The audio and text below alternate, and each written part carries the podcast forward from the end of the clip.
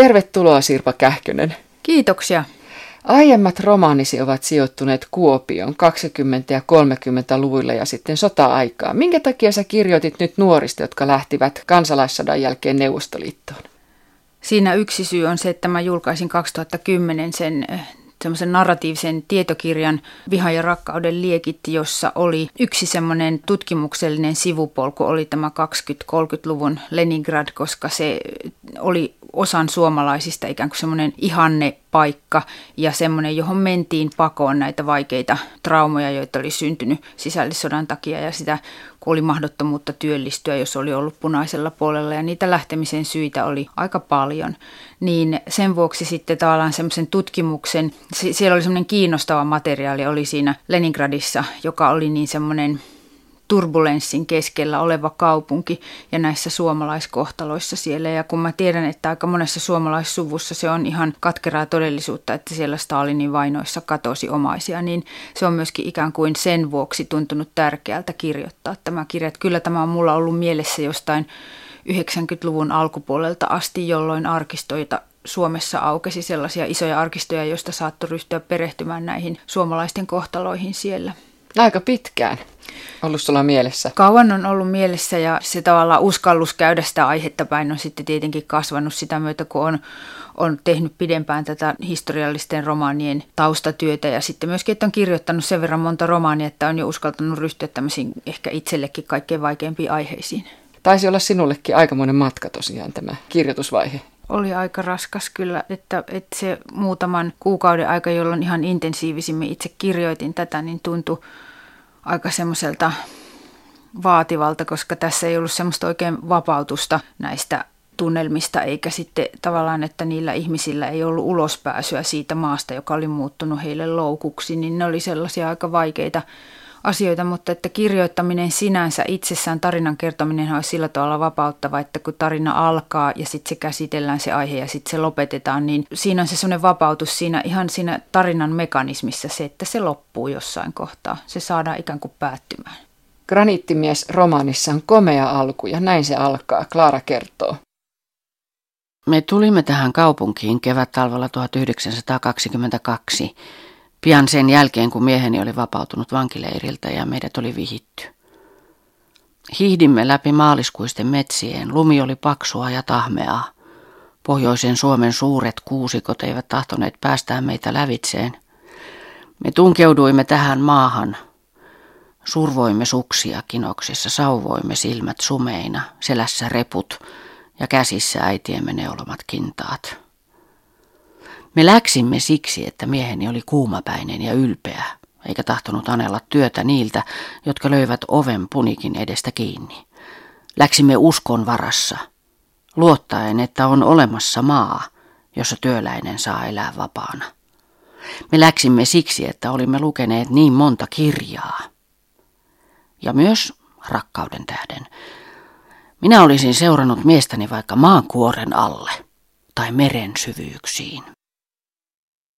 Nämä nuoret kirjasi henkilöt, jotka lähtivät Neuvostoliittoon, maksoivat aika kovan hinnan siitä lähtemisestä. Taakse jäivät kotimaa, äidinkieli ja entiset nimet. Miksi siis Eliaksesta tuli Ilja, aina Helenasta Jelena? Niin he halusivat valita, näyttää puolta ja väriä myös nimillänsä, että eihän tokikaan kaikki sinne menneet vaihtaneet nimeään, mutta se oli myös hyvin yleistä ja tietysti esimerkiksi erilaiset konspiratoriset syyt myöskin usein näillä kommunisteilla vaativat, että täytyy ottaa uusi nimi ja peitennimi ja sehän sitten 30-luvulla saattoi koitua heille myös kohtalokkaaksi, koska jollain tavalla se terrorin mekanismi ehkä oli osittain myös sitä, että kuinka voidaan luottaa ihmiseen, joka on jo vaihtanut isänmaata ja joka on vaihtanut nimeään ja missä kohtaa se vallankumouksellisuus sitten ihmisistä poistuu ja ikään kuin lakkaa. Minkä takia kalpeat vastaanottajat sanoivat aviopari Iljalle ja Klaaralle, että vielä voitte perua ja mennä kotiin? No, koska he tiesivät, mitä siellä on vastassa, että sehän oli se sisällissodan runtelema Neuvostoliitto ja se uupunut kaupunki nimeltä Petrograd, niin nehän oli ihan äärimmäisen ankaria paikkoja asua ja elää. että ne, jotka siellä olivat vähän aikaa olleet, niin tiesivät sellaista, mitä semmoinen toiveikas ja tähtisilmäinen tulija ei vielä voinut käsittää, että se toisaalta propaganda ja toisaalta se ihmisen voimakas halu uskoa, että jossain on tämmöinen ihanteellinen paikka, niin ne törmäsivät sitten niin hirveän rajusti siinä todellisuudessa, joka siellä Neuvostoliiton puolella oli vastassa, että sen vuoksi siihen on kirjoitettu se näiden uupuneiden rajalla vastassa olijoiden viesti, että voi sitten vielä mennä takaisinkin. Niin, he hiihtivät 600 kilometriä ja olivat muutenkin hyvin sitkeitä ja intoa täynnä. Niin, se tietenkin on ennen ollut sellaista, jota ei oikein enää osata kuvitella, että miten paljon ihmisten piti uhrata, jos he halusivat tavoitella jotain semmoista, mikä oli jotain muuta kuin se, mikä oli heille määrätty tavallaan yhteiskunnalliseksi osaksi. Että tässähän aika paljon näkyy näiden Neuvostoliittoon lähteneiden semmoisissa oma-elämäkerrallisissa kuvauksissa esimerkiksi se, että oli paljon syrjäseutuja, jossa nuorilla ei ollut mitään mahdollisuutta koulutukseen ja siellä jossain Suomen koillisessa ja itärajalla niin monet nuoret saattoi ajatella pelkästään jopa näin, että mä menen sieltä raja yli, että mä pääsen opettajaseminaariin, mä haluan opiskella ja tulla opettajaksi ja niitä oli hirveän paljon niitä erilaisia motiiveja, että niitä nyansseja ei välttämättä nykyään niin hyvin hahmoteta. Romaanissa ollaan koko aika Neuvostoliitossa. Graniittimies päättyy sodan jälkeiseen aikaan ja se alkaa vuodesta 1922, kun Ilja ja Klara saapuivat Leningradiin, silloiseen Petrogradiin. Pian he tutustuivat Tomiin ja Jelenaan, vähän yli parikymppisiä nämäkin. Petrogradista tuli vuonna 1924 Leningrad ja lempinimi on Peter. Ja minusta tuntuu, että tuo kaupunki on suorastaan yksi henkilö. Kaupunki on henkilö, niin kuin mun Kuopiosarjassanikin, niin kaupunki on ehdottomasti sellainen, se on hyvin nähtävissä, miten erilaiset kaupungit muokkaavat ihmisiä ja minkälaisia mentaliteetteja ympäristöt synnyttävät. Että tämähän on yksi tällainen mikrohistoriallinen ajatus hyvin voimakkaasti, että ympäristö synnyttää mentaliteetteja ja suhtautumistapoja ja että yhteiskunta ja kaupungit vaikuttavat ihmisiin hyvin monella tavalla.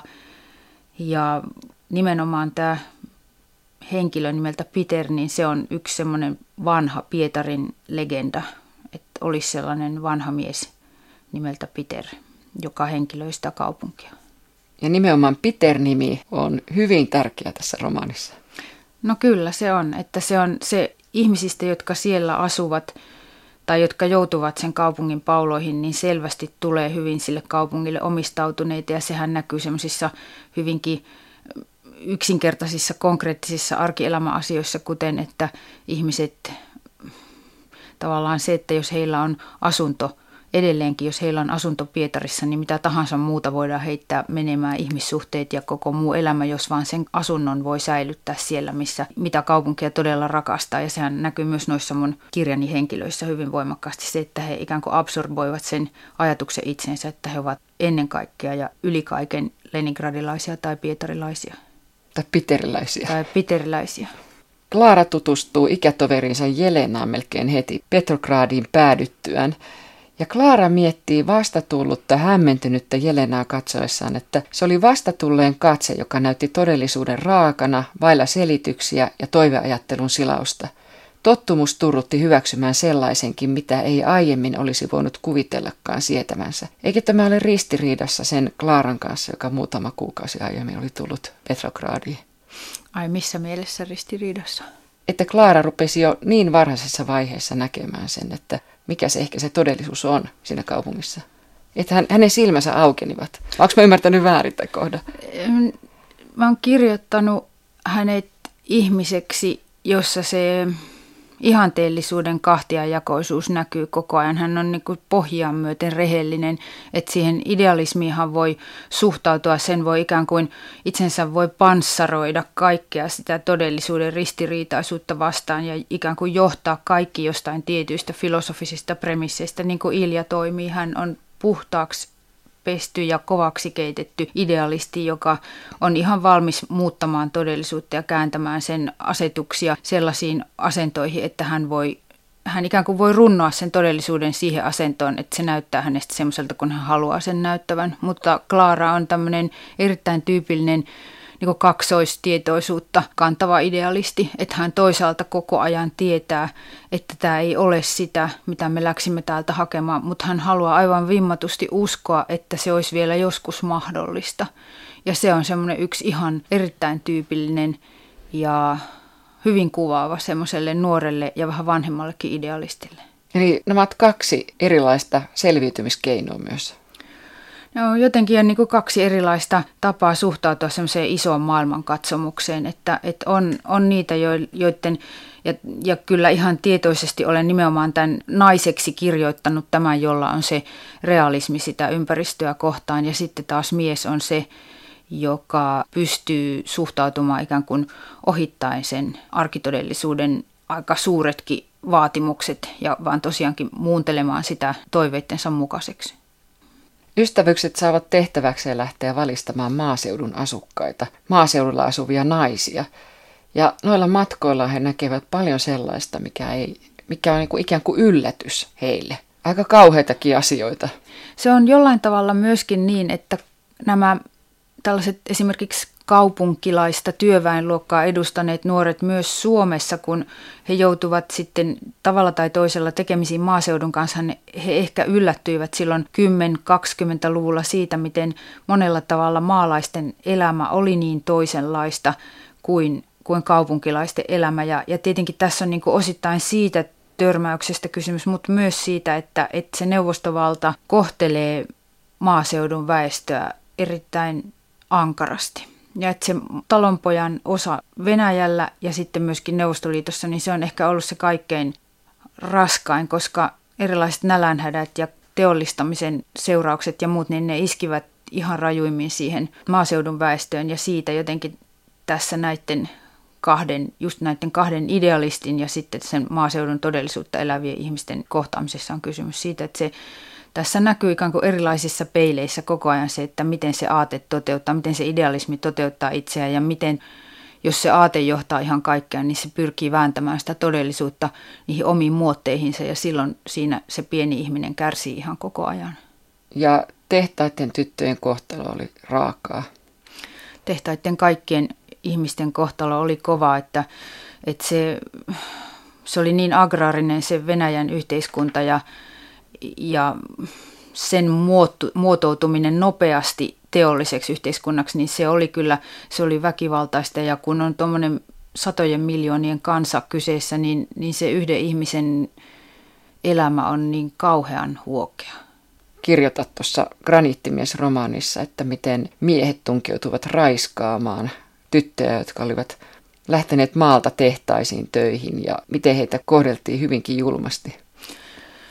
Se on se, mitä nämä tytöt kertovat juuri tälle Klaaralle esimerkiksi, että heidän koko fyysinen suojelunsa on lakannut, että he ovat niissä konepajoissa ja tehtaissa ikään kuin vieraalla maalla. Ja että kun naisiakin hyvin paljon työllistettiin, niin sitten tavallaan ennen kuin löytyivät ne sellaiset tavat, millä tullaan keskenään toimeen näissä konepajoissa ja isoissa tehtaissa, niin naisen osa oli siellä se kaikkein heikoin. Ja tavallaan juuri sitä ristiriitaa siinä ehkä on kaikkein eniten halunnut korostaa, että ne tulivat maaseudulta ne nuoret naiset tietämättä, miten pitää elää kaupungissa ja tuntematta sillä tavalla kellon säätelemää koneistettua todellisuutta ja miten rajuja ne törmäykset sitten siinä olivat. Mutta kyllä sieltä maaseutumatkoilta tuli hyviäkin asioita, muun muassa kirjailemisen taito. Joo, mä oon tämän kirjailun, Klara nimenomaan on koruompelija, niin siinä on hyvin montakin erilaista syytä, minkä takia se koruompelu siellä on. Että Pasternakin yhdessä runossa Ahmatovalle, niin siellä tämä koruompelija esiintyy, mutta myös mä olen halunnut näyttää, että se Klaran ikään kuin ompelijuus tai sellainen, niin se on hänen koko sen persoonansa läpikulkeva teema, että hän haluaisi korjata ja hän haluaisi tehdä maailmasta kauniimman paikan, hän haluaisi korjata sen, mikä hän pelkää olevan jo alusta asti rikki. Eli se on sellainen piirre hänessä, joka sitten ilmenee tässä koruompelemisen teemassa. Ja tietenkin se on hirveän vanha tällainen sekä suomalainen että venäläinen traditio ja ja siinä mielessä juuri semmoinen, mitä naiset on harrastanut ja mihin he ovat saattaneet purkaa niitä koruempelukuvia ja kuvioita tekemällä myös hyvin monenlaisia semmoisia, mitkä ei käynyt sanoiksi. Sehän on paljon, tässä romaanissa on hyvin paljon kysymys myös siitä, mikä on sanatonta ja sen takia hirveän voimakasta. Mä itse olen nähnyt sen aika voimakkaana kirjailijan tehtävänä, että täytyy kirjoittaa siitä, mille ei ole sanoja, että se on se mielekkäin tehtävä, että niin paljon on ihmisille tapahtunut sellaisia asioita ja yhteiskunnissa on niin paljon sellaisia piirteitä, joita on hirveän vaikea sanoittaa ja myöskin yksilön psyykessä on niitä sellaisia kerroksia, joissa on hyvin paljon intohimoa ja pelkoa ja häpeää läsnä ja kuitenkin ne ei oikein käynyt sanoiksi. Ja siellä mun mielestä on se kaikkein suurin ja dramaattisin aineisto, mitä kirjailija vaan voi löytää. Et sitten sen hahmottaminen ja sen pyrkiminen sanoiksi ja kuviksi käännettäväksi sellaiseksi, että se voidaan jakaa yhdessä, niin se tuntuu musta tärkeältä, koska jos se jaetaan yhdessä, niin se muuttuu ymmärrettävämmäksi ja sitä kautta ikään kuin yhteiseksi omaisuudeksi, sen kautta ehkä kasvaa ihmisten välinen ymmärrys myöskin. Mutta myös se, että siellä on ihan suunnattoman suurta materiaalia ihan niin kuin jossain kaivoksessa. Käytät sanaa siellä. Miten sinne pääsee? Miten sä löydät ne kohdat? No nehän on tietenkin, ne on tekemisissä sen kanssa, mistä myös mikrohistorioitsijat puhuvat, eli aineeton perintö. Se on osittain, aineeton perintö on yhteiskunnissa osittain jaettua, että se on sotien ja mullistusten perintöä, jota sitten suvut ja yksilöt käsittelevät eri tavoin. Ja sitten se on tietenkin myös yksilöllistä sellaista, jota juuri niissä kasvuoloissa, joissa itse kukin on elänyt, niin sitä periytyy. Ja ei se pelkästään tietenkään ole negatiivista, se on myös kaikkea hyvää, mitä saa eläessään tietyissä oloissa, mutta että sinne pääsee sitten sillä tavalla, että vähän sillä tavalla yllyttää itseänsä vähän samanistisesti taikka sillä tavalla, että tekee sen matkan. Että se esimerkiksi romaanin tekeminen on sellainen matka, jossa käydään noutamassa sieltä kaivoksista niitä asioita. että siinä täytyy, sen vuoksi mä itse teen semmoisen pitkän tutkimusvaiheen niin kauan, että mä tiedän, että mä olen tosi syvällä siinä aineistossa ja pystyn kulkemaan sen sisällä ja sitten täytyy jotenkin erilaisilla tavoilla lähteä sille matkalle. Et sitten se on semmoinen muutaman kuukauden tosi intensiivinen vaellus siellä. Kirjoitat historiasta sillä tavalla, että se imeytyy niihin henkilöihin ja siihen tarinaan, että se ei ole pelkkä semmoinen kulissi siellä kaiken keskellä. Sä käytät tuossa tavattoman hienoa verbiä, jota itse en ole tullut käyttäneeksi, kun mä aina sanon, että nämä ihmiset lihallistavat sitä historiaa, mutta tuo imeytyminen on myös hirveän hieno termi, koska se on niin kuin, että ne ihmiset on kyllästetty sillä historialla ja se, että se ei ole juuri sitä, että mainitaan jotain tuotemerkkejä tai että hänpä nyt luki lehdestä tällaisen asian, jolloin sit pitää ymmärtää, että nyt eletään semmoista aikaa, koska kerran lehdessä sanotaan noin, vaan että ne ihmiset toimivat niiden historian lainalaisuuksien työntäminä ja vetäminä. Eli siinä on tietynlainen semmoinen draaman tyyppinen ajattelu tietysti silloin. Kirjailijan sisäisellä näyttämöllä toimii ihmisiä, jotka on kyllästetty sillä, taikka joihin on imeytynyt se historia, jotka se tavallaan niin kuin omassa lihassaan ja mielessään kokevat sen, että millä tavalla se aika heitä muotoilee, miten he pyrkivät sitä aikaa muotoilemaan. Taas kerran romaanissasi naiset ovat niitä, jotka kannattelevat tätä maailmaa. Niin, nimenomaan ehkä juuri sitä sellaista ihmisten välistä ja sitä selviytymiseen perustavaa maailmaa, että sitten tietenkin tässäkin näkyy se, että miehillä on se myöskin se oma pyrkimyksensä kannatella, mutta jostain syystä ne mun mieheni usein näissä romaaneissa ovat niitä, jotka suistuvat sitten tavalla tai toisella sen vuoksi, että heillä on niin hirveän suuret ja voimakkaat yleensä aatteet tai tavoitteet, että se on jostain syystä musta on hirveän mielenkiintoista kuvata ihmisiä, joilla on ihan suunnattoman voimakkaat mielikuvat siitä, millainen maailman pitäisi olla ja sitten se, että kuinka se sitten kerta toisensa jälkeen jotenkin menee vinoon ja sitten taas naiset pyrkivät kenties myöskin omalla tavallaan muovailemaan maailmaa, mutta heillä on se konkretia sitten erilaista syistä paljon lähempänä.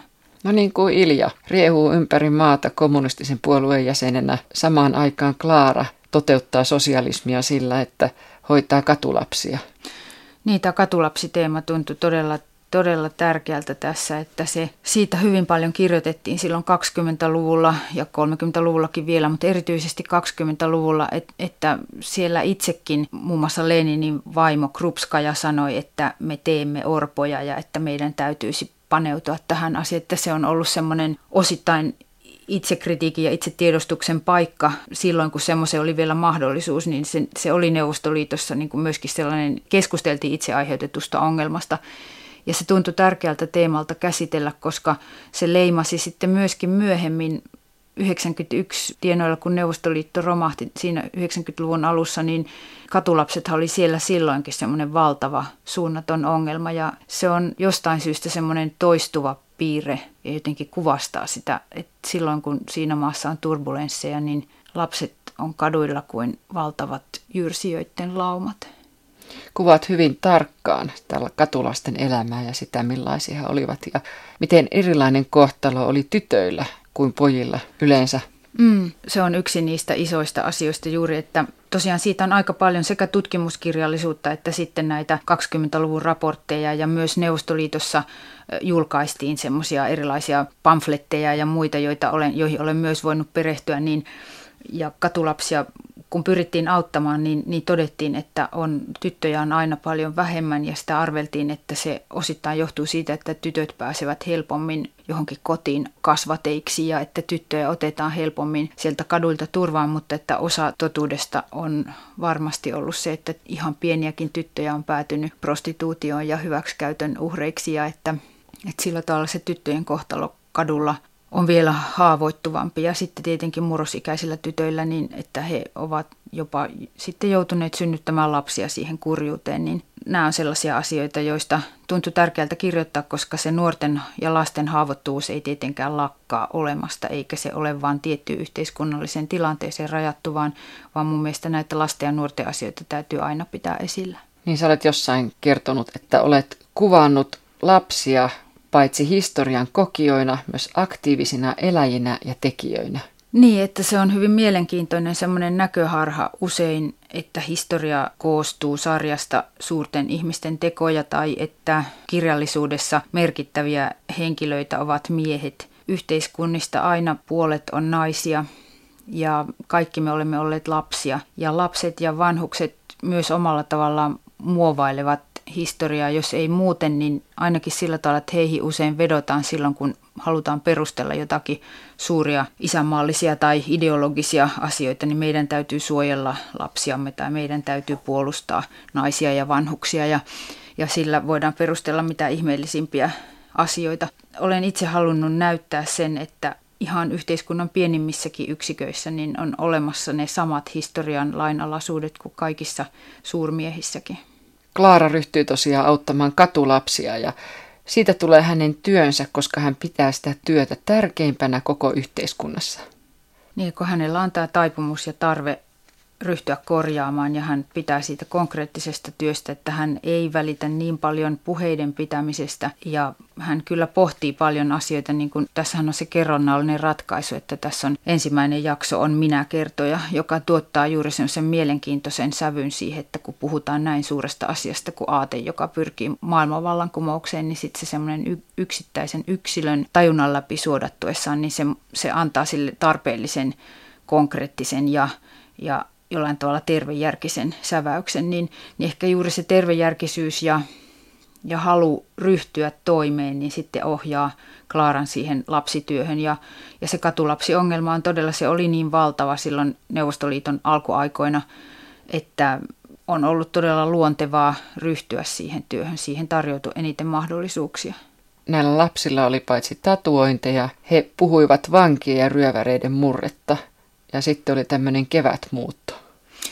Niin, se oli tosiaankin semmoinen oma yhteiskunta yhteiskunnassa, että niiden tutkimusten mukaan juuri niin heillä oli nämä oma vähän niin kuin juuri vangeilla tai tällaisilla erilaisilla alamaailma-ihmisillä oma slanginsa, niin myös nämä lapset oli omaksuneet oman tavan käyttää kieltä ja heillä oli sitten nämä aikansa, jolloin he liikkuvat pitkin sitä valtiota, että aika perusteellisissa tutkimuksissa on just näytetty, miten he lähtivät syksyn tullen etelään, Neuvostoliiton etelään ja menivät sinne rannoille ja lämpimämpiin kaupunkeihin ja elivät siellä sitten vähän semmoista pikkuryövärien elämää ja kaikenlaisissa kellariloukoissa asustivat. Ja sitten kun tuli lämmin aika pohjoiseen, niin he palasivat sinne ja juuri näissä Leningradin, Moskovan kaltaisissa suuremmissa kaupungeissa pyrkivät elämään sitten. Ja heitä aina koottiin kaikenlaisiin lasten vastaanottokeskuksiin ja erilaisiin työkolonioihin ja muihin. Ja joskus jotkut lapset myöskin menivät sinne ihan tarkoituksella kylmimmäksi ajaksi ja sitten taas karkasivat omille teille. Ja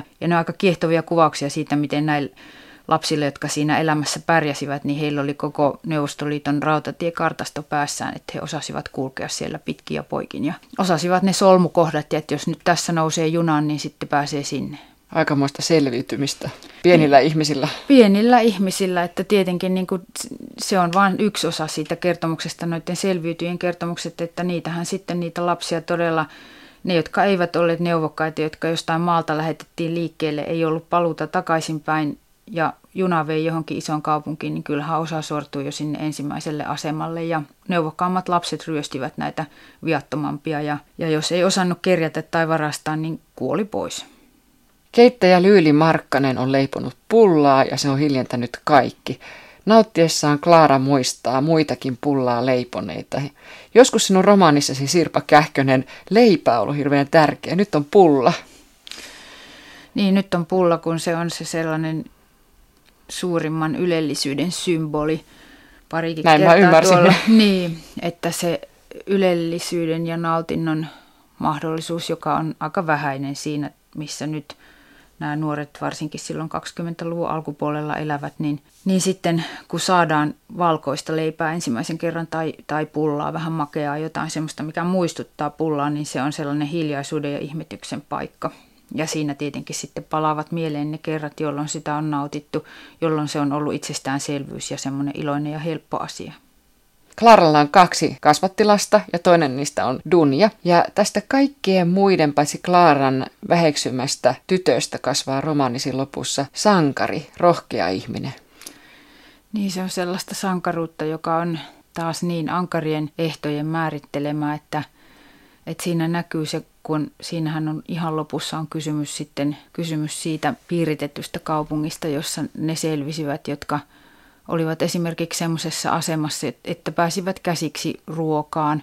Dunja myy leipää leipomossa ja sen takia pystyy varastamaan, vähän niin kuin konfiskoimaan sitä pienempänsä tarpeisiin ja pystyy, että hän tietää, että hän on tehnyt väärin, jotta hän pystyisi elättämään itseään pienempää ja avuttomampaa ihmistä. Ja juuri tämä katastrofiajoista hengissä selvinneiden tietoisuushan on usein semmoista, että mä tein väärin, jotta mä esimerkiksi pystyisin pitämään perheeni hengissä. Tai että miksi minä jäin henkiin? Siksi, että minä ryöstin tuolta sen leipäpalan. Ja nämä tämmöiset jakautunut sankaruus on hirveän tyypillistä semmoiselle ajalle. Että siitä ei voi kauheasti kunnioittaa itseään, mutta kuitenkin se on tehtävä, koska on pysyttävä hengissä. Joku henkilöstösi miettii, kun olot alkavat muuttua uhkaaviksi, että uskaltaako hän enää unelmoida. Mitä ihmiselle tapahtuu, jos hän ei uskalla enää unelmoida ja unelmat osoittautuvat valheiksi? No siinä on vähän 2 kysymystä samassa. Jos ihminen ei uskalla enää unelmoida, niin kyllähän sillä tavalla voi elää, että sitten vaan muuttuu hyvin kyyniseksi ja jotenkin joko lahoaa tai sitten kivettyy, että sitten ihminen usein käyttäytyy ympäristöään kohtaan pyrkien painamaan alaspäin, että eihän tuo mitään ole ja eihän tuostakaan mitään tule ja kyllähän se on nähty, että ja kaikkea sitä toiset kuvittelevatkin itsestään ja koko se sellainen tavallaan läpikotainen kyynistyneisyys tai sitten jos kivettyy, niin muuttuu aika armottomaksi itseään ja toisia kohtaan ja sementoi sen tavallaan, mikä on tuottanut pettymyksen, niin joskus semmoiseksi valtavaksi pilariksi vaan sisäänsä, että sen avulla selviää. Mutta ne on semmoisia aika raskaita asioita, jotka yleensä tuottaa tämmöiset kokemukset. Ympäristölle se on sitten ehkä vaikeinta sellaisen ihmisen kanssa selviytyminen tai että jos se on yhteiskunnallisesti merkittävissä asemissa, niin se on kyllä... yhteiskunnalle ikävä juttu. Jos kyky unelmoida ja kyky fantasoida paremmasta, niin häviää ihmisestä. Utopia on Graniittimies-romaanisi yhden osan nimi. Ja se on myös Thomas Moren teos, jota Klara lukee, jota hänelle romaanissa luetaan. Tämä teos mainitaan useammankin kerran Graniittimiehessä. Minkä takia juuri tuo kirja, minkä takia utopiasta yleensä? No utopistit ja utooppisuus on ainakin mulle itselleni ollut ihan hirveän tärkeä teema sen vuoksi, että olen itsekin jotenkin kasvanut semmoisen ajattelutavan vallassa, että olisi mahdollista. Ja ehkä se myöskin on tämmöinen kristillisen kulttuurin läpitunkema ajatus ja ylipäänsä semmoisen aatteellis-, uskonnollis-, idealistisen ajattelun tyypillinen peruspilari on se ajatus, että joskus tulee parempi aika, että sitten kun. Äärimmäisimmillään se ajattelu on sitä, että nyt voidaan uhrata kaikki oma mukavuus ja kaikki sellainen pieni ja yksilöllinen ja tavallinen sille, että tavoitellaan sitä sitten kun. Ja siitä tässä romaanissa on hyvin voimakkaasti kysymys. Ja sitten mä näin Turussa semmoisen taiteilijaryhmä IC98 taidenäyttelyn tuossa viime vuoden loppupuolella, 2013 vuoden loppupuolella, joka teki muhun ihan valtavan vaikutuksen. He tekevät jotain samaa kuvilla, mitä mä mielestäni teen sanoilla, ja siinä oli muun muassa sellainen yksi sarja Thomas Moren Utopia-teoksesta, ja se jotenkin se keskusteli sen kanssa, mitä mä olin tekemässä niin voimakkaasti, että sitten se kirja nousi myöskin hyvin voimakkaasti pintaan tässä romaanissa. Että se on vähän keskustelua sen kuvataiteilijaryhmän kanssa myös tämä mun teokseni hyvin selkeästi. Jos vaan on mahdollista, niin mielellään näkisi uudestaankin heidän teoksia, että se oli kyllä suuri ja tosi vaikuttava kokemus. Mutta Moren Utopia on sillä lailla hirveän merkityksellinen, kun siinähän on tämä saarivaltakunta, jota johtaa tyranni Utopus, ja siellä kaikki ovat onnellisia ja siellä kaikki saavat tarpeensa mukaan ja siellä koskaan ovia ei lukita ja talojen sisäpihoilla on puutarhat ja maalaiset tuovat varastoihin tavaraa, josta kaikki saavat sitä ottaa ja ne ottavat vain tarpeensa mukaan. Kukaan ei ryöstä eikä rosvoa ja utopian kansalaiset nauravat ulkomaalaisille, jotka käyttävät kultaa, koska kulta on heidän mielestään vain pottien valmistusaine, että siinä ainoastaan pissapotta on, tehdään kullasta, että heitä ei kiinnosta yhtään tällaiset asiat. Ja siinä mielessä hyvin monella tapaa Moren Utopia käsittelee niitä samoja asioita, joita sitten myöhemmin erilaiset esimerkiksi vasemmistolaiset ideologiat on käsitelleet, niin kuin esimerkiksi työn arvostus yli kaiken, ja sehän on myös tässä protestanttisessa kulttuurissa hyvin tyypillinen, ja tämä tämmöinen vaatimattomuuden korostus, ne ihmiset pukeutuvat vain vaatimattomiin villaviittoihin, koska ei ole tarpeen koreilla, ja se keskustelee niin monin tavoin sen kanssa, mikä meilläkin on tämmöisessä länsimaisessa, pohjoisessa, kristillisessä kulttuurissa niin kuin ihanteellista. Niin mä halusin näyttää sen, että mihin se sitten se Moren Utopia äärimmäisyyksissään voi viedä. Joku kirjasi henkilöstä ylistää Klaraa sillä, että vaikka hän ei usko utopiaan, mutta kun katsoo mitä Klara tekee, niin hän melkein alkaa jo uskoa. Ja sanoi, että sitten Klara tekee pientä utopiaa ja se ei ole vähättelyä. Niin, se oli se hänen ratkaisunsa, että hän ikään kuin omistaa elämänsä sitten sen pienen utopian rakentamisella, mutta sehän on sitten näyttäytyy selvänä, että se yhteiskunta ympärillä on niin armoton, että se. Niin kun siellä lopussa on ne mehiläispesät, niin se mehiläispesän henki kuolee. Iljan pikkuveli Lavr on puna-armeijassa ja kerran hän sanoi isovelilleen näin, että tiedätkö sinä keitä kohti meidän asemme on ensimmäisenä suunnattu? Jos tiedät, niin kauhistut työläistä ja talonpoikaa, niitä joiden puolesta taistelit Suomen luokkasodassa. Eikä Laura ollut kertaakaan osoittanut aseellaan porvaria eikä ulkomaansotilasta. Eikä tämä ristiriitasta? Niin, siitä ristiriidastahan tuo on, koko romaani on kudottu, että se väkivaltakoneisto suojelee vallankumousta omilta kansalaisilta.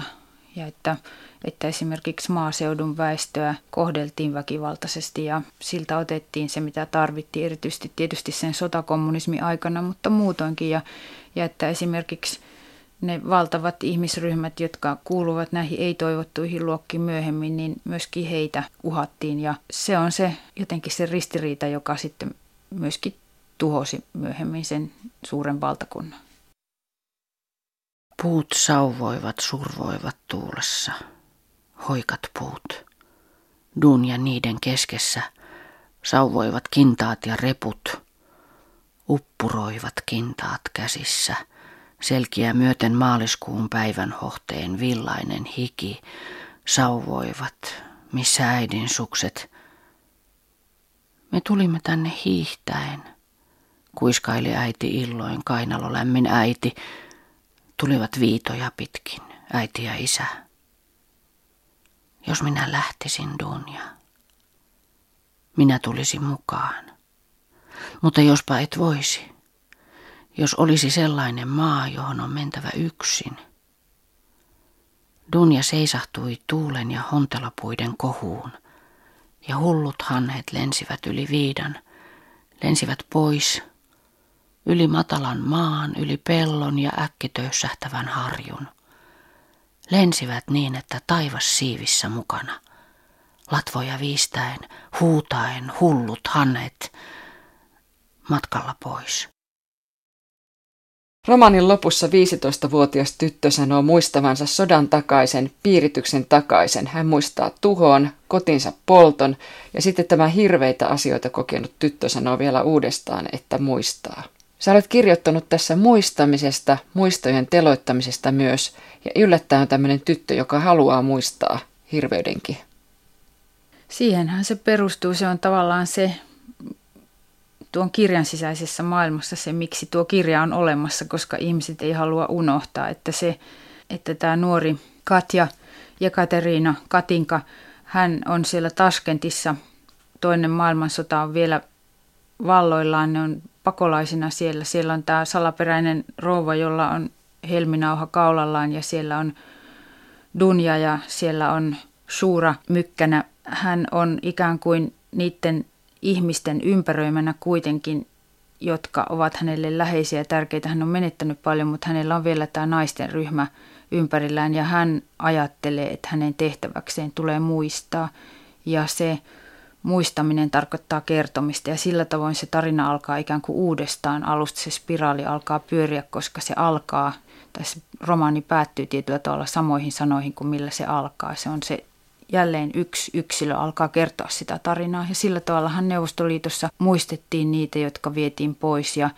muistettiin niitä, jotka katosivat ja paikkoja, jotka tuhoutuivat, ei aina suoraan yksinkertaisilla ja selkeillä sanoilla kerrottuna, mutta just siinä maanalaisena virtana, semmoisena vähän sanattomanakin, jossa on ihan valtavasti voimaa. Ihmiset halusivat muistaa ja sen takiahan sitten esimerkiksi Neuvostoliiton raunioilla se memorial-ryhmä oli niin vaikuttava ja vaikutusvaltainen, kun se alkoi selvittää näitä ihmisten kohtaloita.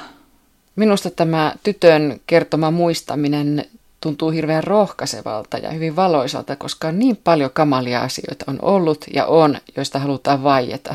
Tämä muistamisen akti tässä on ikään kuin se, joka kannattaa sitä toivoa ja on hauska kuulla, että se tuo myös lukijalle sen tunteen, että kaikki ei ole menetetty, vaikka tapahtuu pahoja asioita. Että kirjoitin sen juuri sen vuoksi, että lukijalle jäisi se viimeinen sointu siitä, että kaikkien aikojen läpi on aina ihmisiä, jotka haluaa muistaa ja kertoa eteenpäin. Sen vuoksi sitten tavallaan tämä kirja omassa sfäärissään myös on olemassa, että on ihmisiä, jotka muistavat ja ovat halunneet siitä kertoa.